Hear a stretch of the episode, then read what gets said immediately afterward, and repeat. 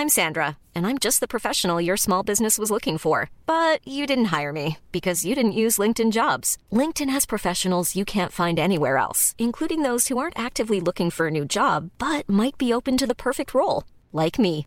In a given month, over 70% of LinkedIn users don't visit other leading job sites. So if you're not looking on LinkedIn, you'll miss out on great candidates like Sandra. Start hiring professionals like a professional. Post your free job on linkedin.com/people today. Ça va commencer dans 3, 2, 1. Binge audio. Salut, c'est Thomas Rozek. Dans Mon traître, l'un de ses plus beaux romans, le journaliste Sorge Chalandon raconte une version fictive de sa vraie relation avec Denis Donaldson.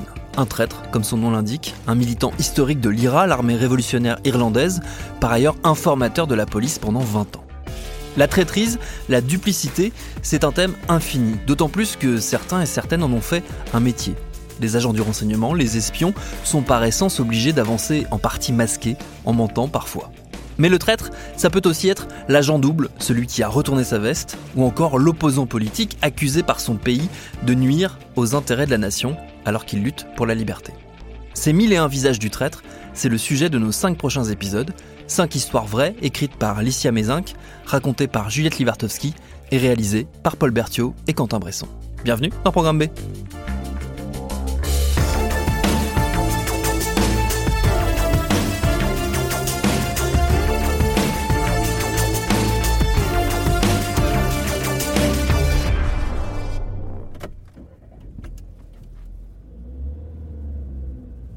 En 2017, Pierre-Marie et Laurence, un couple de retraités, rentrent de vacances depuis le Sri Lanka, où ils ont passé une semaine dans un hôtel de luxe. Alors qu'ils conduisent depuis l'aéroport vers la Suisse, ils sont arrêtés par les douaniers pour ce qui est censé être un contrôle de routine. Dans la valise que Pierre-Marie tient dans sa main, les agents trouvent 20 000 euros en liquide. Si comme moi vous avez à peu près 3 euros dans votre portefeuille, vous ne le savez peut-être pas, mais il est interdit de passer une frontière sans déclarer à la douane un montant supérieur à 10 000 euros. Pris sur le fait, Pierre-Marie panique un peu, balbutie des choses à propos de ses activités de consultant. Devenir consultant, c'est ce que font un certain nombre d'anciens agents de la DGSE quand il s'agit d'arrondir leur fin de mois. Car ce que vous ne savez pas encore, c'est que Pierre-Marie a fait carrière pendant 30 ans à la Direction générale de la sécurité extérieure les services secrets français. Mais ce que lui ne sait pas encore, c'est que ce contrôle inopiné signe la fin de la partie. Car la somme de cash qu'il possède vient en fait des renseignements chinois. Pierre-Marie est un agent double qui collabore avec ses services depuis plus d'une décennie.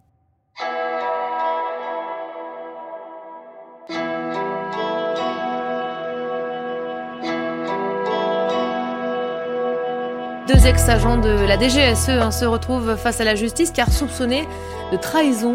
Des espions qui seraient devenus des agents doubles, retournés par un autre pays, la Chine. Euh, la DGSE, les services de contre-espionnage français n'ont pas vocation à faire trop étalage, et c'est vrai qu'ils le font certainement en rétropédalant hein, de ce genre d'affaires internes extrêmement graves. En contrepartie d'informations ultra sensibles, ils auraient reçu de l'argent. Le procédé est classique.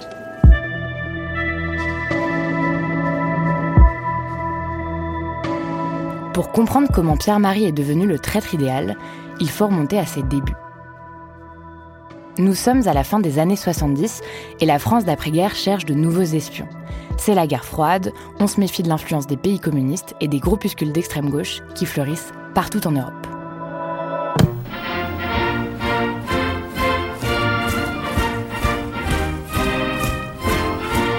Pierre-Marie possède toutes les qualités lorsqu'il rejoint les rangs. C'est un fervent catholique, frère d'un officier de l'armée de terre et d'un autre officier de la gendarmerie. Au tout début d'ailleurs, ça se passe plutôt bien. Il gravit très vite les échelons, au point de se retrouver dans les années 80 chef de bureau en charge des organisations de masse. À l'époque, ses collègues font pourtant de lui un portrait en demi-teinte. Ils disent qu'il est compétent, obstiné, mais que c'est un jeune loup aux dents longues, prêt à tout pour réussir.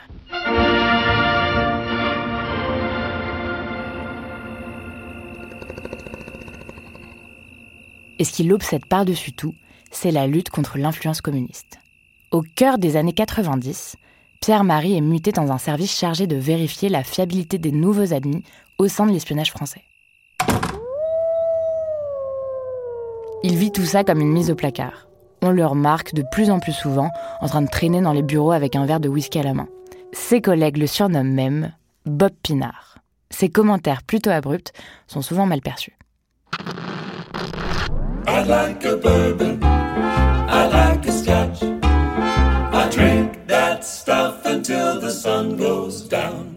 On l'exfiltre alors à Dijon, mais ça se passe mal. Ses supérieurs l'envoient finir sa carrière au sous-sol de la DGSE, aux archives, où il est chargé de trier des papiers.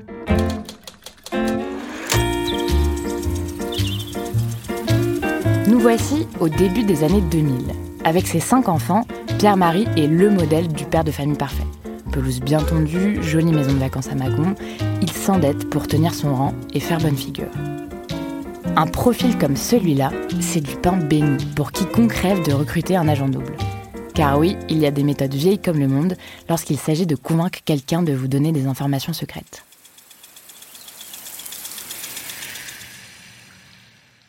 Et parce que ça ne s'invente pas, dans le milieu, les experts surnomment ça le VICE, V-I-C-E, un acronyme pour définir l'ensemble des leviers sur lesquels on peut appuyer. Vénal, idéologie, compromission, ego. Henri, un ancien collègue de Pierre-Marie, sait qu'il y sera sensible et va compter sur ça pour le recruter dès le milieu des années 2000. Un pari risqué pour Henri, qui pourrait être écroué si son ami décide de le dénoncer.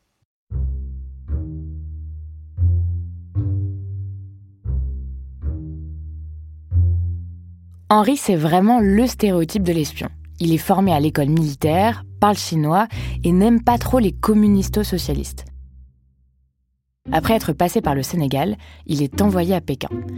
Il a quelques soucis d'ego et n'hésite pas à réprimander ses supérieurs quand il juge que les informations qu'on lui demande ne sont d'aucune utilité.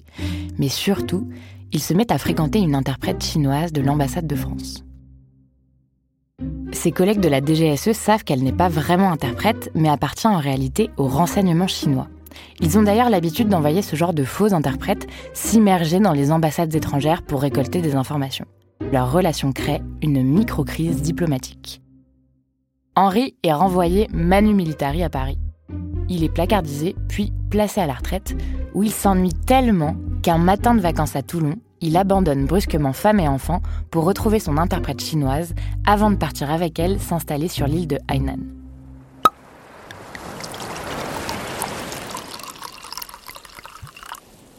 Pour maintenir son train de vie et entretenir sa jeune épouse, il se met à collaborer avec les services secrets chinois, appelés le Guanbu.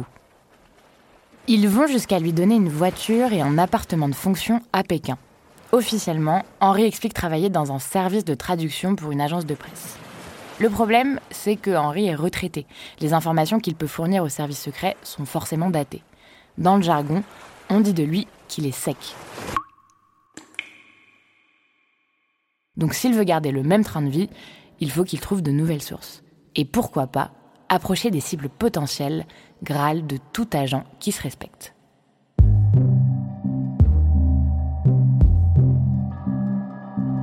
C'est en 2006 qu'il a l'idée de renouer le contact avec Pierre-Marie, cet ancien collègue de la DGSE. La démarche est risquée et peut signer l'emprisonnement d'Henri. Surtout que Pierre-Marie se targue d'être un grand patriote qui défend les valeurs de la France. Pas vraiment le genre, à première vue, à accepter de collaborer avec une puissance étrangère. Mais Henri l'a bien cerné, puisqu'il l'a fréquenté pendant des décennies. Pierre-Marie est peu enclin à renoncer à son rythme de vie. Il est frustré d'être placardisé. Voilà pourquoi il accepte de transmettre des informations sans trop se faire prier. Au début, les échanges de documents ont lieu exclusivement entre les deux anciens des services, principalement en terrain neutre comme en Thaïlande. Pierre-Marie transmet à son ami des documents classifiés, dont certains qu'il n'aurait pas dû avoir en sa possession vu son niveau d'accréditation. Comment d'ailleurs réussit-il à les faire sortir, ces archives? Dans ces documents, il est question de la situation géopolitique ou des intérêts français dans des pays comme la Syrie. Toutes ces informations permettent aux Chinois de comprendre le point de vue des Français. Alors que le temps passe et que la confiance se gagne, Henri s'efface petit à petit et part profiter de sa retraite dorée. Il laisse Pierre-Marie voir ses officiers chinois seuls en Belgique ou en Suisse, mais aussi lors de vacances tout frais payés au Sri Lanka et aux Seychelles. Pierre-Marie semble plus à l'aise de transmettre ses documents dans un hôtel 5 étoiles que dans des parkings souterrains. Le procédé est toujours le même. Pierre-Marie et sa femme restent environ une semaine au soleil avant de regagner la France lestée d'une valise de 20 000 euros. Plusieurs centaines de documents confidentiels sont ainsi transmis au service secret chinois. Mais Pierre-Marie commet quelques erreurs de débutant. À partir de 2015, sa femme se rend régulièrement à la banque familiale où elle y dépose l'argent versé par les services de renseignement chinois. Face à ces dépôts en liquide étranges, la banque alerte TRACFIN, le service de renseignement français qui lutte contre la fraude fiscale et le blanchiment d'argent. Et TRACFIN alerte la DGSE.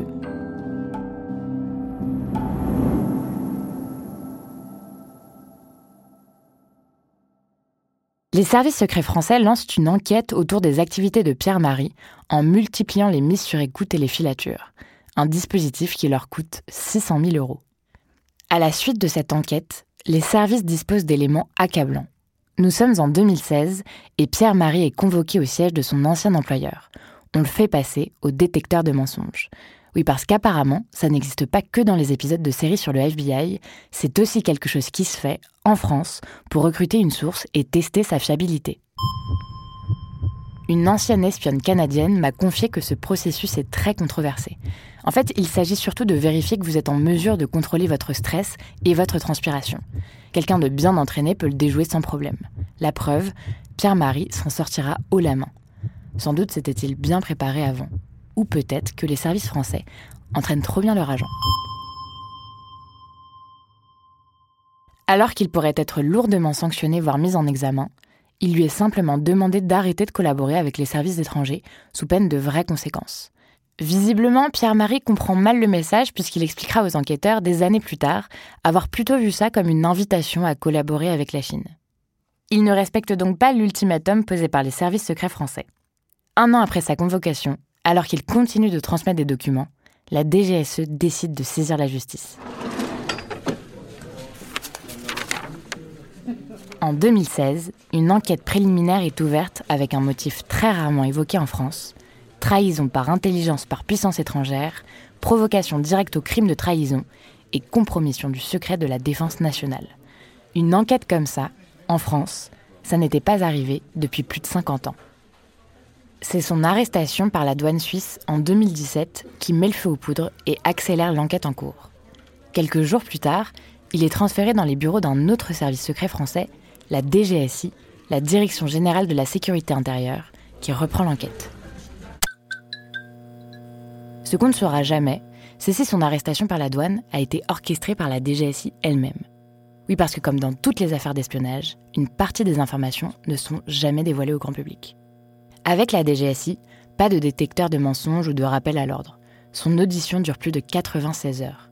Et si au début il fait mine de ne pas comprendre et reprend son histoire de consultant, il finit par baisser la garde face aux trop nombreux éléments accablants dont les services disposent. Pierre-Marie est tout de suite placé en détention provisoire avec Henri, par qui tout est arrivé. Son épouse, qui déposait l'argent sur le compte bancaire familial, est placée sous contrôle judiciaire.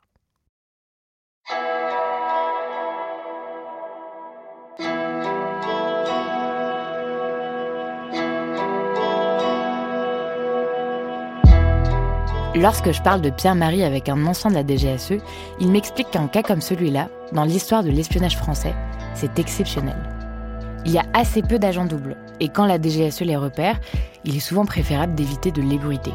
On a toujours espoir de réussir à s'en servir comme agent double-double pour envoyer des informations erronées aux pays concernés.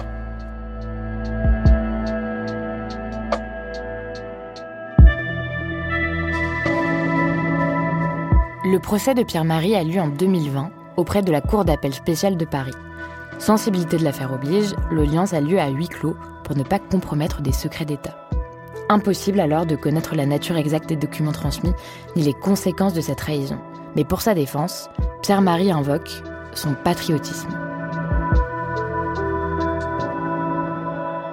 c'est la déliquescence de la France qui l'aurait poussé à commettre son acte de trahison. Sa femme, quant à elle, mentionne l'obligation de tenir son rang dans la petite société bourgeoise versaillaise. En tout cas, il est établi qu'entre 2006 et 2017, Pierre-Marie a touché plus de 200 000 euros grâce à ses activités d'agent double. Pierre-Marie est finalement condamné à 12 ans de prison, son acolyte Henri à 8. Malgré le peu de retentissement médiatique de cette histoire, il s'agit d'un des plus gros cas en France de trahison au profit d'une nation étrangère. C'est d'ailleurs le premier procès de ce genre depuis les années 70.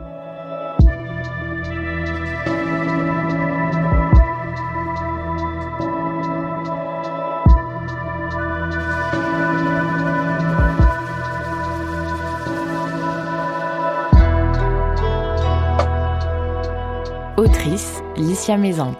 Narratrice, Juliette Livartowski. Réalisateur, Paul Berthiaud. Productrice, Charlotte Bex et Juliette Livartowski.